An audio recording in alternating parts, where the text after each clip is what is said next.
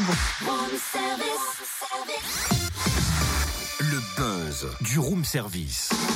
Le buzz du room service. Coup de projecteur sur un talent, un événement, une personnalité de Bourgogne-Franche-Comté. Ce matin, rencontre avec Majolie Dion. C'est une artiste pluridisciplinaire québécoise, Tabernacle. Réalisatrice, conférencière et coach qui vient à Dijon demain et jeudi dans le cadre d'Octobre Rose. Elle vient en fait partager son histoire touchante et inspirante car elle-même a eu un cancer du sein et a subi une mastectomie. Elle vient de publier un livre témoignage dans lequel elle explique comment elle a dépassé la souffrance pour atteindre le chemin de la résilience.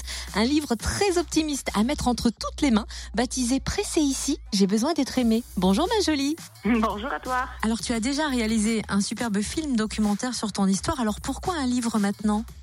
Euh, ben, D'une part, parce que le livre est un complément, en fait, au documentaire. Le documentaire, c'est mon parcours euh, complet avec la mastectomie, reconstruction, reconstruction des mamelons et tatouages et tout. À l'intérieur aussi, il y a des femmes qui font des témoignages. Et j'avais, j'ai reçu beaucoup, beaucoup, beaucoup de courriels après me disant, hey, mais je me dis, wow, mais comment t'as atteint la résilience malgré tant de souffrance? Et je me suis dit, oups, euh, je, je vais devoir me mettre à nu à nouveau, parce que dans le film, on me voit quand même nu. et euh, mettre mon âme à nu pour expliquer un peu euh, mon parcours avant le cancer du sein, euh, qui donne énormément d'outils et de courage aux femmes et familles. Donc, je sais ça, je l'ai sorti. En fait, je l'ai écrit parce que les gens m'ont posé des questions et dans ce livre-là, j'apporte des réponses aux questions qui m'ont été posées dans le fond. Et du coup, ce livre ne s'adresse pas seulement aux personnes atteintes d'un cancer, c'est ça hein?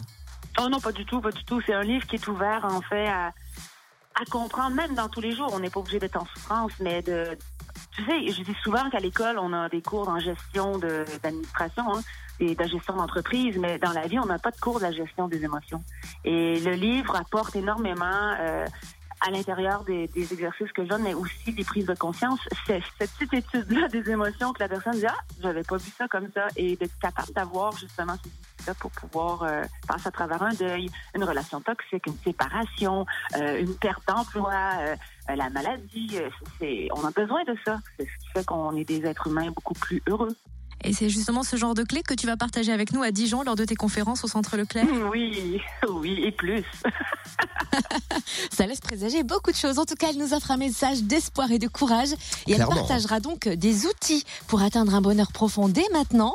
Alors pour les découvrir, rendez-vous notamment demain à 19h à la Brasserie des Loges à Dijon pour une rencontre dédicace. Ou jeudi à 18h30 au Centre Georges François Leclerc pour la projection de son film qui sera suivi d'une conférence débat en présence de trois médecins et d'infos sur la page Facebook du Room Service.